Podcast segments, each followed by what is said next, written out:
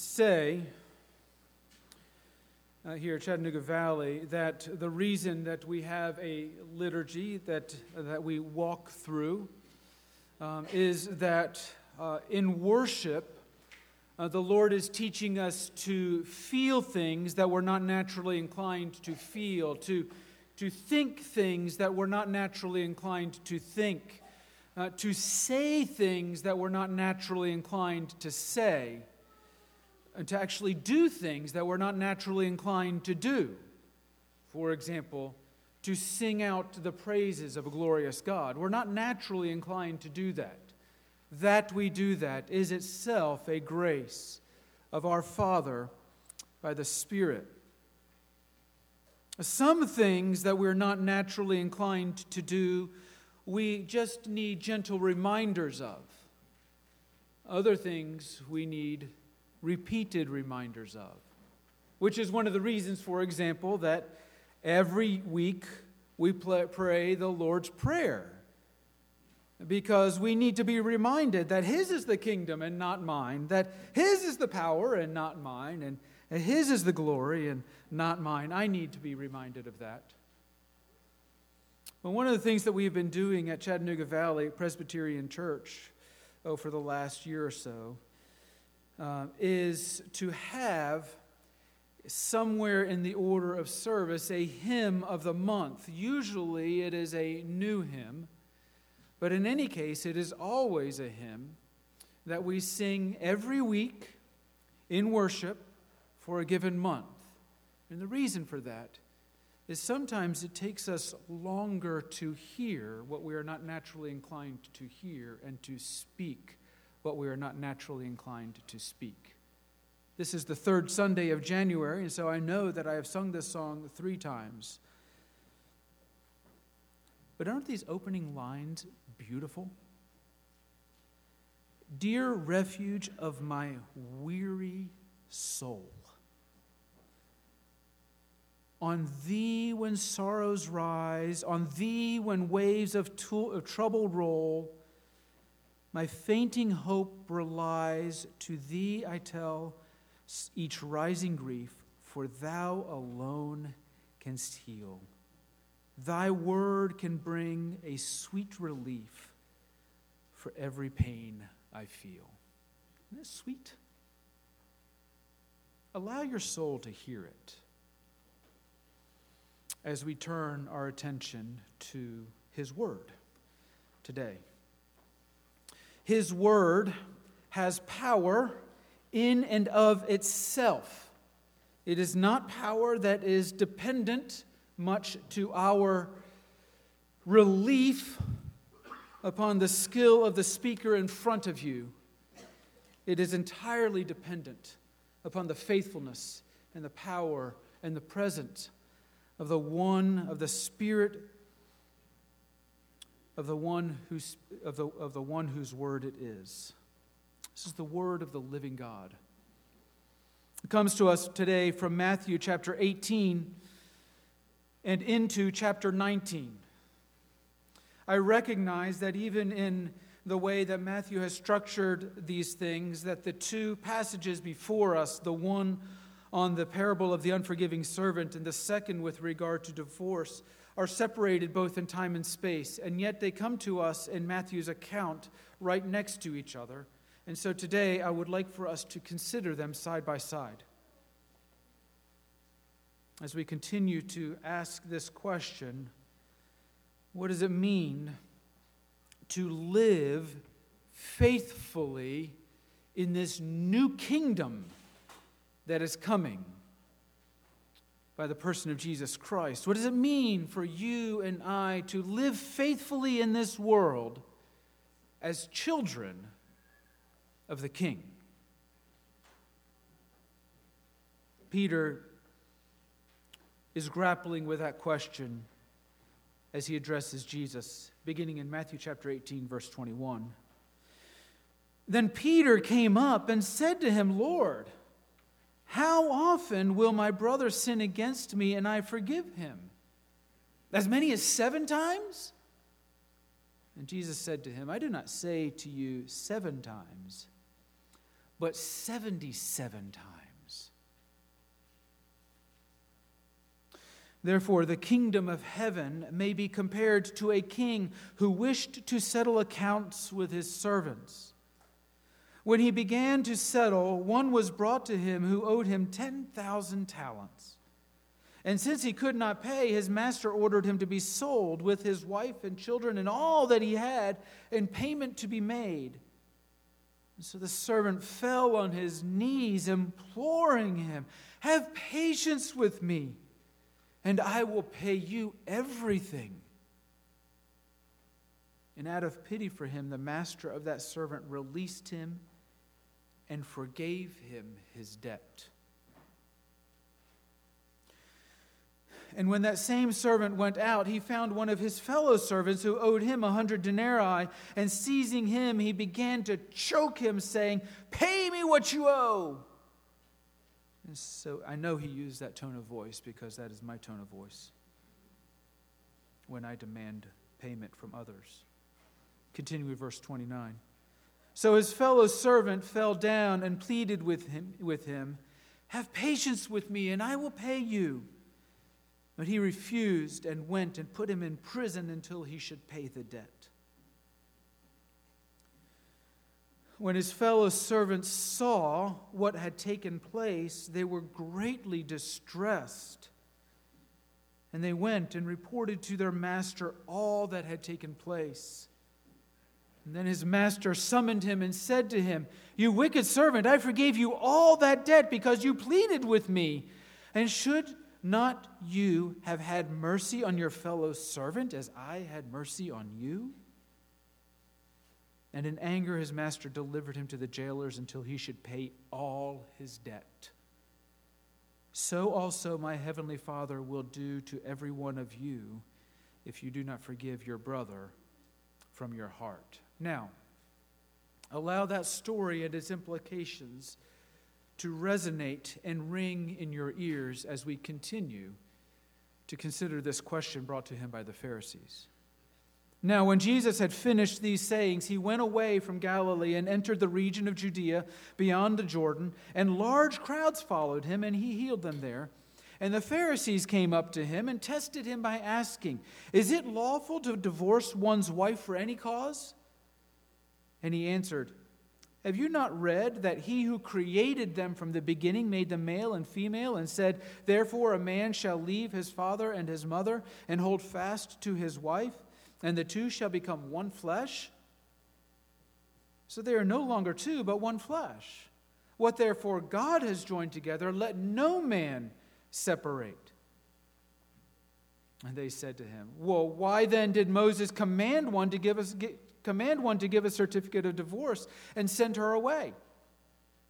And he said to them, Because of your hardness of heart, Moses allowed you to divorce your wives, but from the beginning it was not so. I say to you, whoever divorces his wife except for sexual immorality and marries another commits adultery. The disciples said to him, if such is the case of a man with his wife, it is better not to marry. But he said to them, Not everyone can receive this saying, but only those to whom it is given. For there are eunuchs who have been born so, who have been so from birth. There are eunuchs who have been made eunuchs by men, and there are eunuchs who have made themselves eunuchs for the sake of the kingdom of heaven. So let the one who is able to receive this receive it. A passage with lots of categorical statements and lots of overstatement and lots of exaggeration. We need the Spirit to grant us discernment and courage to hear as the Lord speaks to us. And so, Father, we do come as your children into your presence by your invitation to this your word, the word of grace, the word of your love, the word of your justice, the word of your glory. The same word that took on flesh and dwelt among us in the person of Jesus. And so we pray that by your Spirit you would feast us upon the wonders of this your word, that we may be changed, so that the world would know that you are the living God who looks and sees, who listens and hears, and who acts mightily to accomplish his purposes, the restoration of all things through your Son Jesus. For it is in his name that we pray. Amen.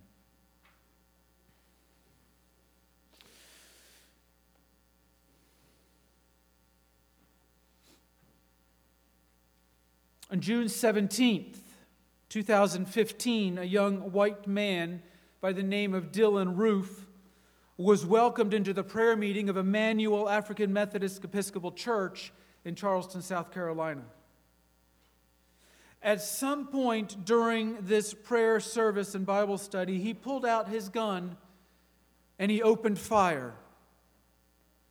He killed nine of the 12 in attendance that day. He willfully chose to leave one alive, and two were kept alive by pretending they were dead. When arrested the next morning, he confessed to the crime boldly, saying that he had wanted to ignite a race war, which was a reasonable expectation given what had happened just weeks or months before in other parts of our country. But his hoped for race war never materialized. Not even riots. Why? In the wake of Ferguson and Baltimore, with racial tensions at, at the time feeling like they were reaching a boiling point, why did Roof's actions not ignite a race war? Well, one reason cited by many observers and reporters was what happened at Roof's arraignment less than 48 hours after the shooting.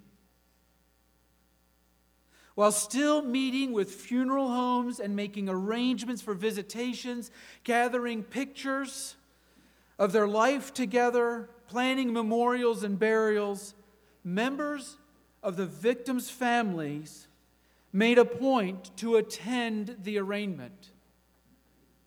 And each of them spoke and shared the same message Dylann Roof, you took our family members, and we forgive you.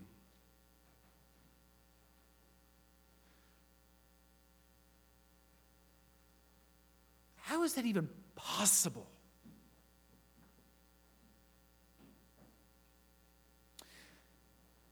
But this Charleston episode is not isolated. Whether considered across time or across space, it's not isolated. Miroslav Volf tells the story of his parents showing up at the arraignment of the, of the soldier whose neglect and irresponsibility, an enemy soldier who was part of a regime intent on silencing his father's preaching. Whose neglect and irresponsibility led to the violent death of Volf's six, then six year old brother, showing up in order to forgive him. And in that case, to plead that charges be dropped. One of the things that we like to do, or at least that I like to do and my kids endure, is reading every morning from a little devotional put out by Voice of the Martyrs. And every day there is an account of someone who has lost family or livelihood or home or even their own life, responding with stunning forgiveness. Hundreds of stories, past and present, from throughout Africa and the Middle East, almost without exception, the common thread is forgiveness. and it comes so quickly that it seems that it's instinctual and natural. In the face of grave injury and injustice. Just this week, in fact, we read the account of a 12 year old boy whose parents had been arrested and imprisoned and subsequently killed by the work of this one policeman. And he approached his policeman, this policeman, with a flower. The policeman knew the child, and the policeman was befuddled. And the 12 year old boy said this Every year, I give a flower to my mother on her birthday to let her know I love her. I can't do that. Will you give this to your wife and tell her of my love and of my parents' love? What do you say to that? the man did not know how to respond. And he was haunted by that for days and weeks. Until, as we have said here from this pulpit before, the hound of heaven treed him on Calvary. Weeks after his own conversion, he was imprisoned and he found himself sharing the jail cells of the very people that he had arrested and singing next to them, shoulder to shoulder, praises of the living God and speaking of his great love. How do you account for this kind of thing? Writing in Al Jazeera, the Middle East based English language news outlet, regarding families of Emanuel AME victims under the headline Christian forgiveness is transforming the American South, one writer says what is applicable to all of these situations. The families were simply exercising a fundamental Christian virtue. Anthony Bradley is the author, and he continues later in the article. When we suffer or when our loved ones suffer injustice, the human heart craves revenge, vindication, retaliation. We demand justice. These are also desires that Christ came to save us from. Christians are commanded to respond to injustice with forgiveness. This principle is central to Jesus' teaching in the Lord's Prayer that we pray every week. Some of us so accustomed to it that we don't even realize what we're praying. But listen to what we pray every week. Forgive us our debts as we also forgive our debtors. He continues the swift forgiveness offered by the victims' families, as hard as that must have been is what Christianity is all about. Forgiveness is an extension of love. It is a manifestation of God's love. Christians extend forgiving love to those who have wronged them, including their enemies, because this is God's own disposition and behavior toward them.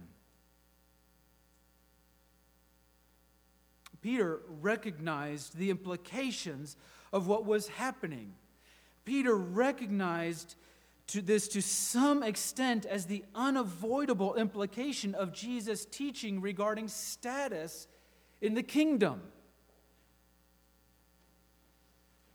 Because you see, we are children. We are helpless and we are vulnerable and we are insignificant in more ways than any of us in this room can imagine or care to admit. And we will often find ourselves and one another behaving childishly because we are children.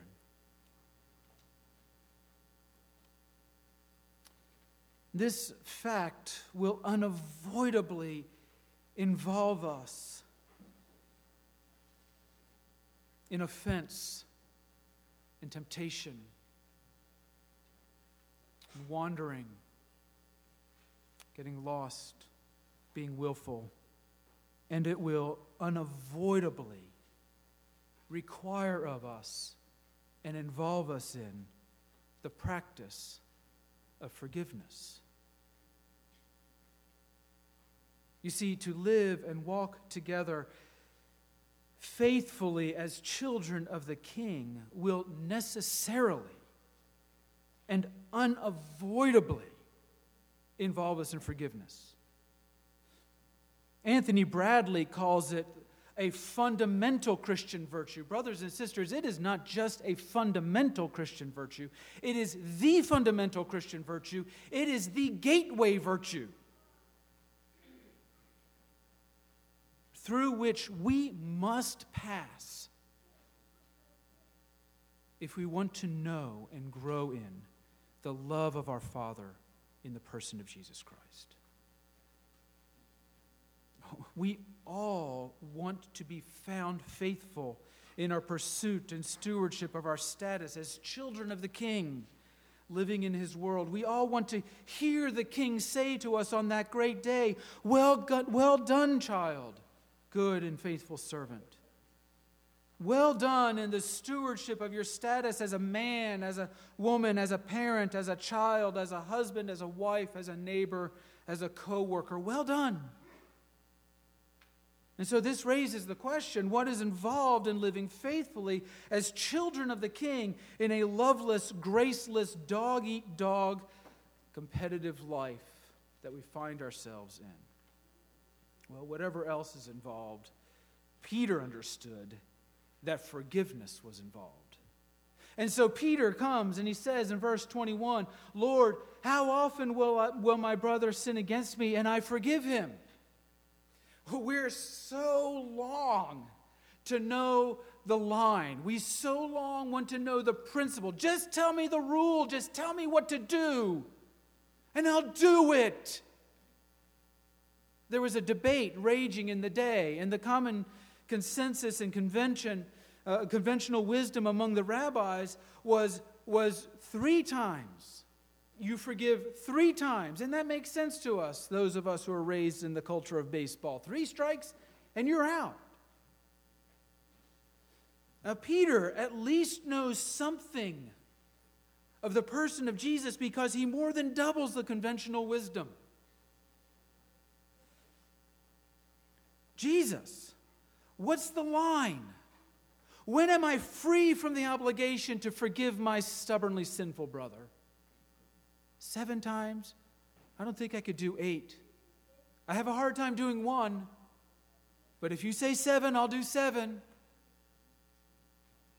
Seven, just parenthetically, is helpful to note, is a number of perfection. Jesus says this I do not say to you seven times, but 77 times. Or some people might say, but 70 times seven, depending on how you translate the Greek. As one who is absolutely committed to knowing the line and making sure that I'm able to, to reach the line, I'm going to go with the 77. I've been married for coming, oh, 21 years now and counting. And um, I can tell you that Mako has exceeded the 77. So for Mako, I'm going to go with the 70 times 7 translation here. We're forever wanting to find that principle, and Jesus explodes not just the, the, the question, he explodes the very framework with which Peter is asking the question. And it explodes our framework. Because, brothers and sisters, the love of the Father and, the forgive- and his forgiveness of us through Jesus Christ is far more prodigal than any one of us in this room dare to imagine. Forgiveness is the foundational, it is the primary, it is the gateway practice of faithfulness in the kingdom by which we actually participate in and demonstrate the great love of the Father. For the glory of the Father's love is seen in the forgiving humiliation of Christ, as our call to worship reminds us. That is, the love of a holy God for a profoundly sinful people is the glory of the God we worship. Brothers and sisters, that is why we are in this room today. Because of the abounding mercy and grace of our Father. It is the primary act of the king's own covenant faithfulness. It is a primary act by which we receive that mercy and grace to live. Kingdom forgiveness, as we enter into this parable, has, three, has four, at least four characteristics. Kingdom forgiveness is real, it is visible, it is prodigal, and it is necessary. And I want you to track with me on that. Notice this there is a very real debt in this parable that is really forgiven. It is true that the parable uses exaggeration. Look with me there. Verse 23 the kingdom of heaven can be compared to a king who wished to settle accounts. We're always afraid that the king will wish to settle accounts with us. And so he began to settle, and he brought one to him who owed him 10,000 talents. 10,000 talents is a lot of money. One commentator in, the, in, the, in this ongoing debate about exactly how much is in view here says millions. And perhaps as a function of inflation, but I will tell you, based on some of the calculations I was able to come up with, it is billions. What is in view here is how large and unpayable and unimaginable is this debt.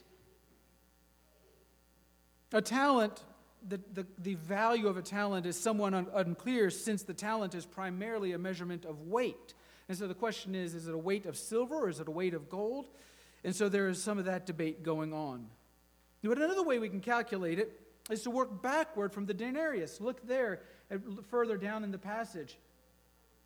So the servant went out and he found one of his fellow servants who owned him a hundred denarii, a denarius. A denarius was a, a, laborer's day wage. Now, there are some in this congregation who probably know what you would pay someone that you were to invite to work for you a day, for a day, say from, uh, from Home Depot. But a quick and dirty search on the internet, and I came up with a generous figure of, say, $15 an hour for a day laborer.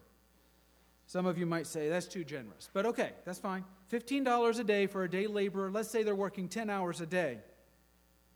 So let's say that factors out to be about $150 a day. That's a denarius.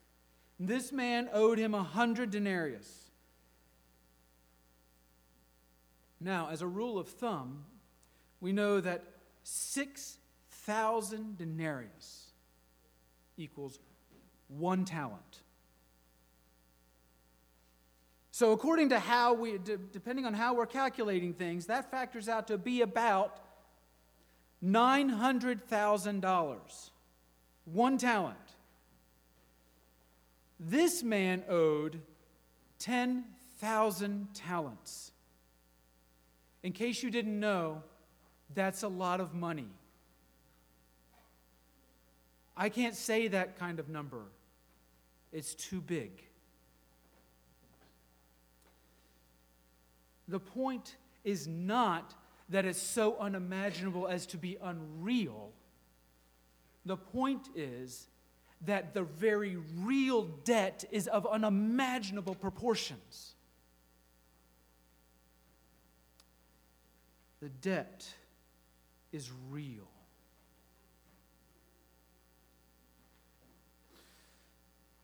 But the debt is also visible. Look what happened. So he went, you know, you know the story, we just read it.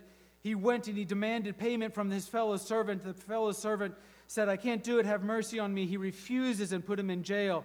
And his fellow servants are watching this. They're watching this unfold. There is an actual exchange going on between these two people. They know them, they understand the situation, and they're seeing what happened. It is visible. Brothers and sisters, what is in view here is not something that takes place in the quiet, private, pietistic darkness of your heart. Forgiveness is something that happens interpersonally and is visible. And so they see it.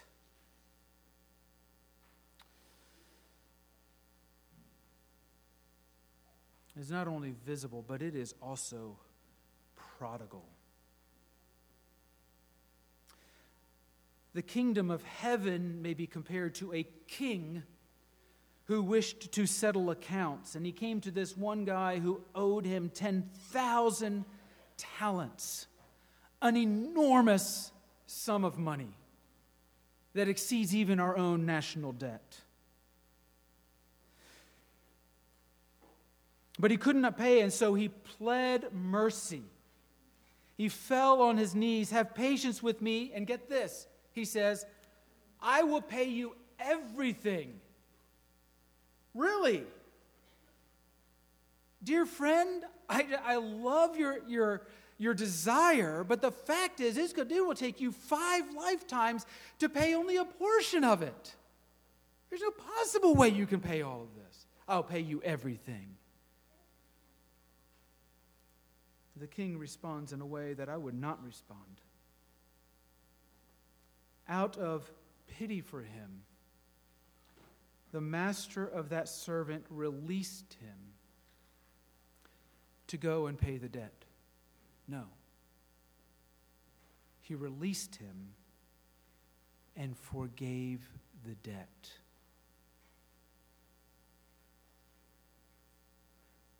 Now, me, this is how the conversation would go. You owe me an amount of money that is unimaginable for you to pay. How much do you think you can pay? All right. We're going to set up a payment plan because I'm going to get at least part of what's coming to me. But this king doesn't do that. He says, I get it. And out of pity for him, releases him and forgave him the debt. Now, some of you will be saying, well, I mean, if I had the kind of money that the king had, I would do that too. And, brothers and sisters, that's the point.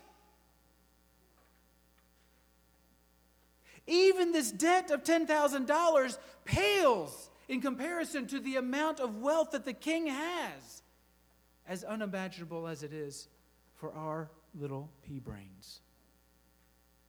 That's the point.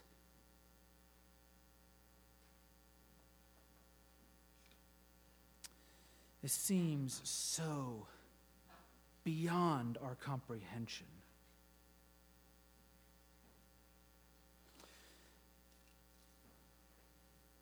You see, by forgiveness, we grow to know the Father and His love. In the receiving of forgiveness as a little child, we grow to know the abundance of the Father's love. And by granting forgiveness as a child who has so generously received, we participate in the love of the Father. Forgiveness is the posture and it is the practice by which we learn and practice the love of the Father in Jesus Christ.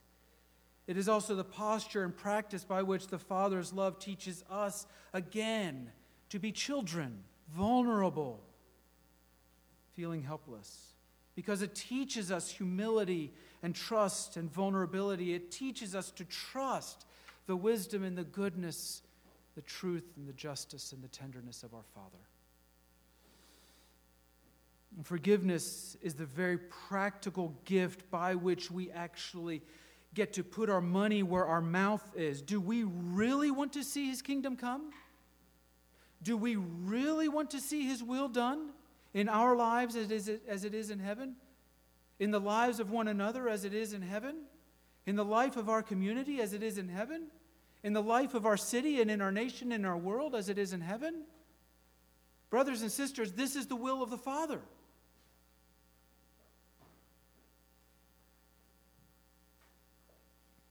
And so, in Matthew's telling, we're given this test case. The Pharisees come to Jesus with a question similar to, what, to this question that Peter asked. They're also looking, tell us the line. Is it lawful to divorce one's wife for any cause? Now, I suspect that there might be some of you saying, I sure hope so. Because there was this debate raging that grew from an interpret a, um, a an exegetical um, argument that was going on with regard to Deuteronomy chapter 24. If a man finds indecency in his wife, he may put her away. And so there was, for centuries, they must have been Presbyterians, they talked about what do they mean by indecency? And so there was this, there was this uh, argument, and there were these three major camps. And Jesus and, the, and they, these disciples are coming, I mean, the Pharisees are coming to him and they're going to ask this question because they want Jesus to state his position because that'll put him at odds with at least two other camps. The problem is that Jesus doesn't play their games just like he doesn't play our games. And so he presses back prior to Moses, which in the day, in, in, um, in Jewish rhetoric, is a trump card, so to speak, because, because the first word takes precedence over the second word in Jewish rhetoric.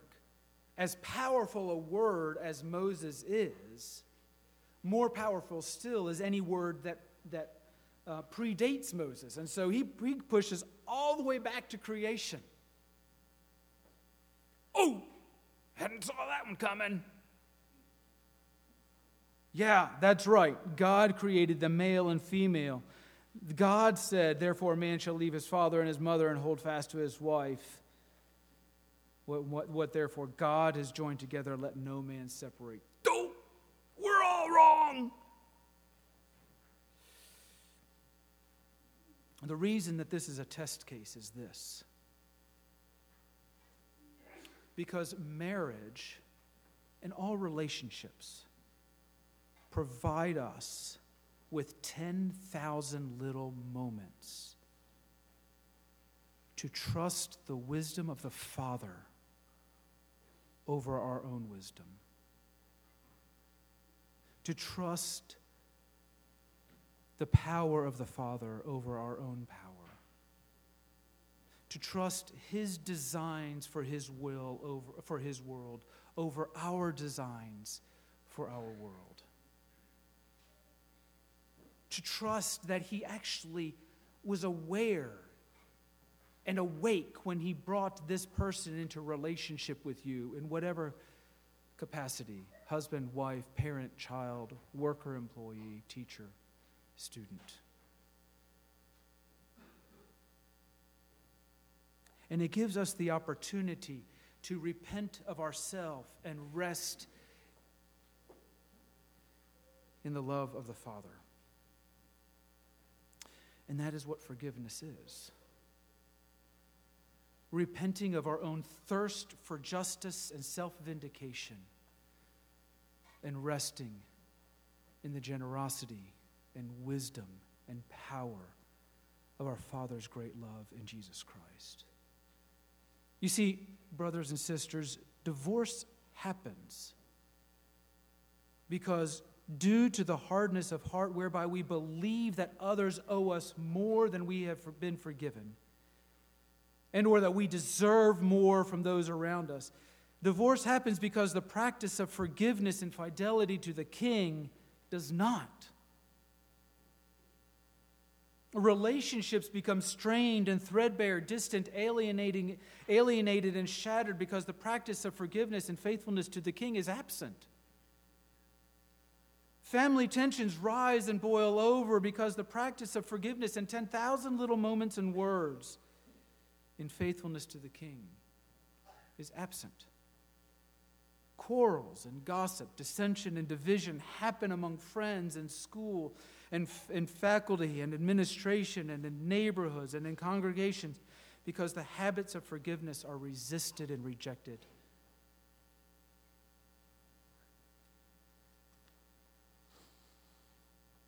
The disciples said to him, If such is the case of a man with his wife, it is better not to marry. And we might generalize that and say, if that is the case, it is better to go and find a place on the desert island. But almost immediately, some of you are thinking of the old joke of the man who was rescued from a desert island, and there were two buildings. And the guy says, What's that? Oh, he goes, That's my church. And the guy looks over and he goes, Well, what's that over there? He goes, Oh, that was my previous church.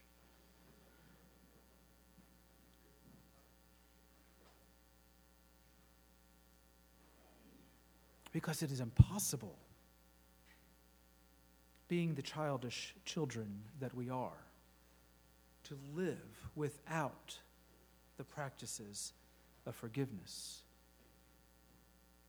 Not everyone can receive this saying. And at the very end, he says, Let the one who is able to receive this receive it. Some of you will know that, will notice that I've already missed one of the points of forgiveness because where do we get the ability to do this? Well, brothers and sisters, forgiveness that we practice as a part of our faithfulness to the King and faithfulness in the kingdom is real, it is visible, it is prodigal, and it is necessary. Look with me, chapter 18, verse 33, 32 the, the, the servant now has demanded payment, and the master summons him, and he says, This I forgave you all that debt because you pled with me, you pleaded with me. Should not you have had mercy on your fellow servant as I had mercy? The English translation um, um, tends to even out something that is really stark in the translation. Is it not necessary? Is it not unavoidable? Do not all people function this way? That when I have when I have had such great mercy on you, you turn and have great mercy on another. That is the way my mercy operates. It is necessary and it is unavoidable. There are objections to this, and not least of which is our concern for justice and truth. We want people to know the extent of their guilt and our innocence.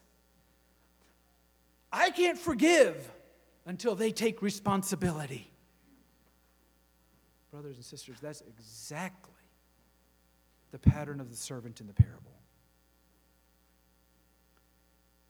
He was owed real money but he also owed real money. He, his fellow servant, pled for mercy and leniency. He pled for mercy and leniency. He received it beyond measure, and he didn't grant it. We want to be justified. We want to be vindicated. And it is this passion that hinders and so often ambushes the practice and power of forgiveness in the pursuit of faithfulness in the kingdom. Because the deep structures of our feelings and thoughts, rooted as they are in our culture, culture, leave us deeply convinced that we are good people with good intentions, and that any reasonable person would understand this and anyone who would dare to suggest that I may have something to forgive here is a fool or is blind. This deeply held conviction, you see, blinds us and numbs us to the wonder of the good news. For by minimizing the full dimensions of our debt, we minimize the full dimensions of our Father's mercy. And so it blinds us and binds us from the participation of entering into the love of the triune God, of tasting it, and of seeing it, and of knowing his great love. You see, the mark of a child of the king is an increasingly full, free, and full habit of forgiveness that is rooted in the wonder of his great forgiveness and love for us. If the posture and practice of forgiveness is not the increasingly visible distinctive of our heart, mind, and life, we have serious cause to turn again and see if the Christ we worship is the Christ of Scripture. Because this practice of forgiveness in, the, in faithfulness to the King is the deep structure, it is the primary practice of the gospel. It is possible to claim the label Christian and yet know neither Christ nor the gospel of Christ. It is possible for us to believe all manner of Christian doctrine and yet not believe, even refuse to believe, the Christ and the gospel of the Christ. This is what Michael Horton calls Christless Christianity, and it is the Christianity for which secular liberal scholars have been questioning for centuries. It is the Christianity that our culture teaches us and is happy for us to profess and to practice. It is a Christianity without the posture and practices of forgiveness. A, Christ, a, Christianity without the posture and practices of forgiveness, brothers and sisters, is a Christianity without Christ. A Christianity without Christ is a Christianity without the gospel. And a Christianity without the gospel is a Christianity without hope.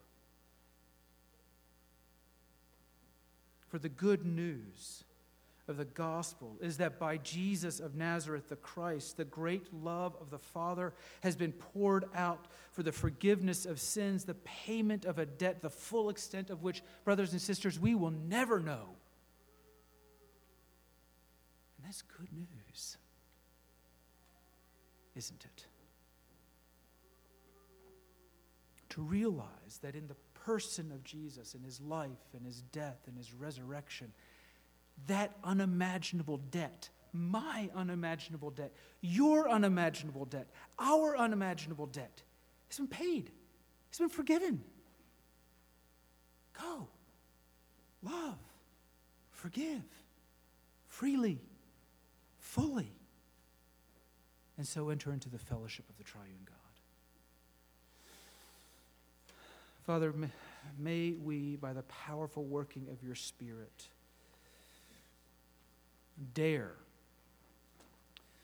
to pass through this call to forgiveness on the basis of your wisdom and your goodness and your bountiful love towards us. And so enter into the fellowship of the love that you and your Son and the Spirit have known for all eternity. For we pray it as your children in Jesus. Amen.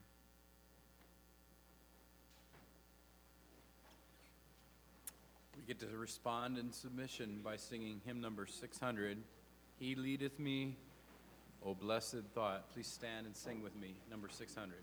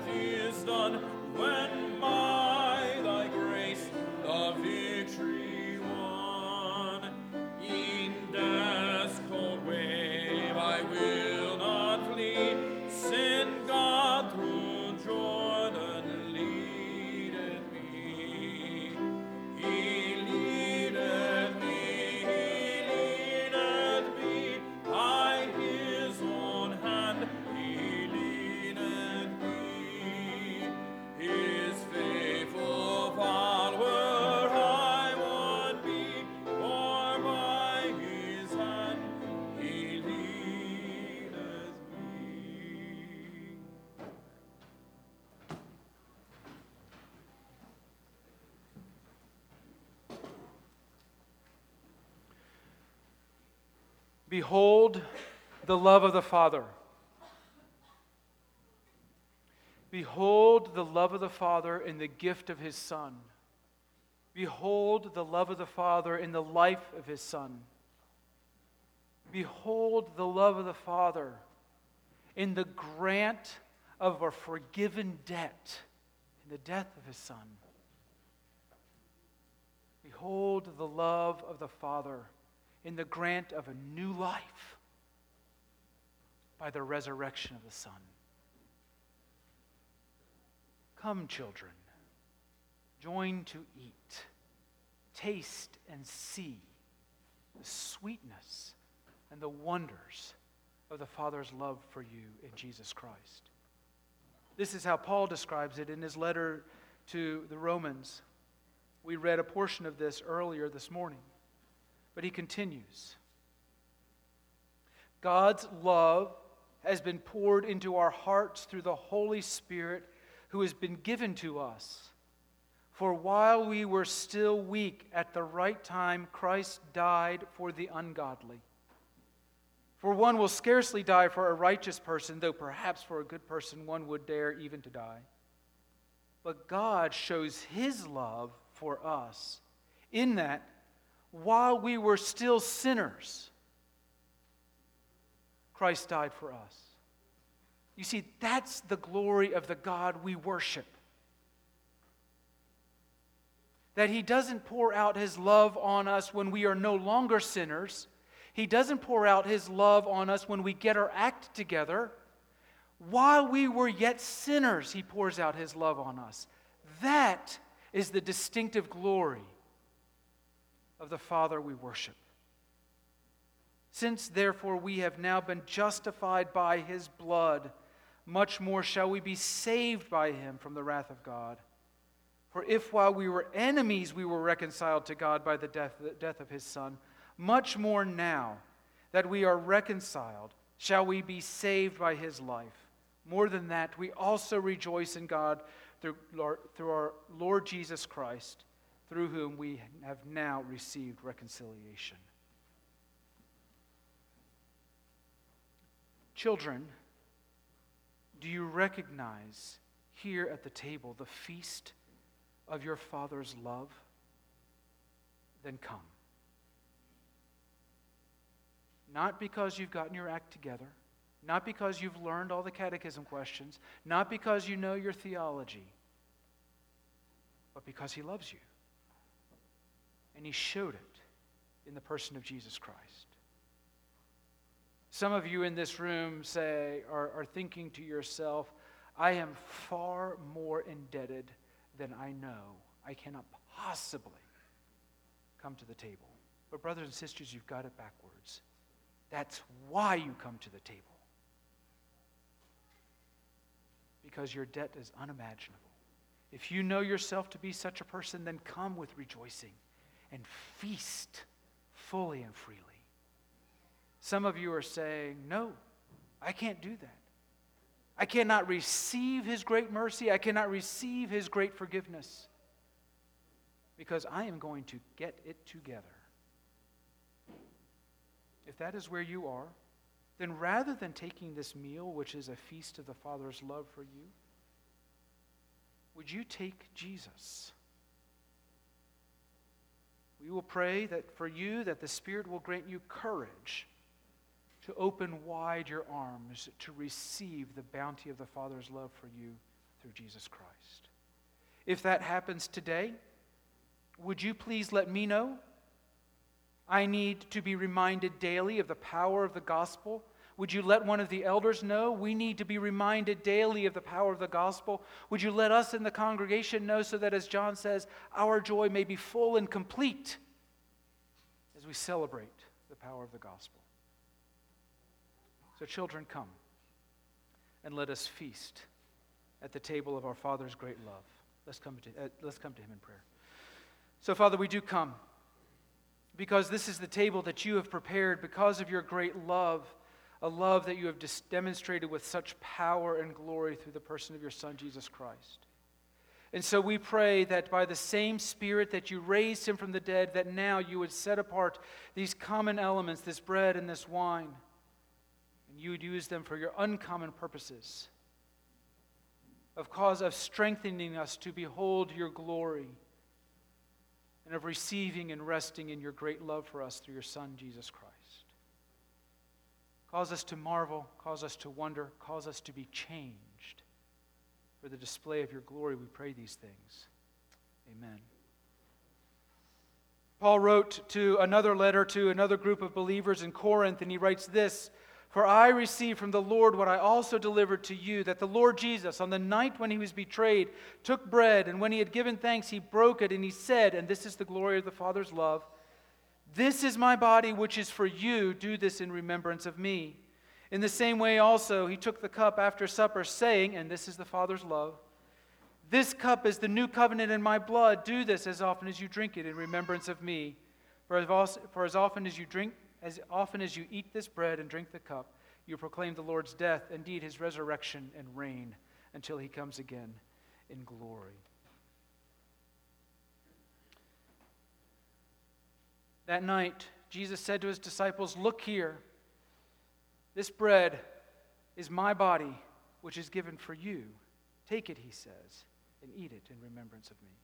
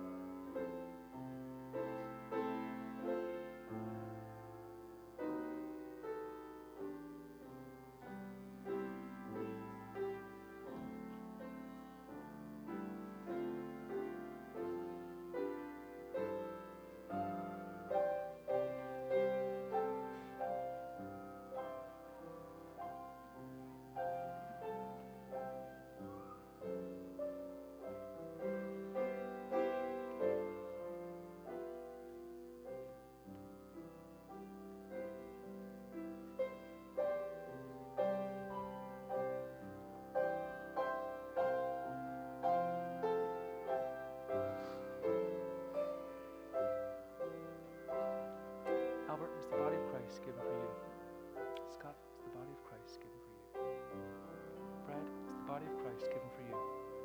Matt, the body of Christ given for you.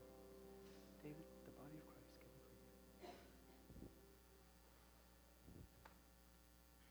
Brothers and sisters, you, me, we are children of the living God. Because this is the body of Christ that has been given for you. He died that you might live. So take it, savor it with rejoicing and remembrance of Him.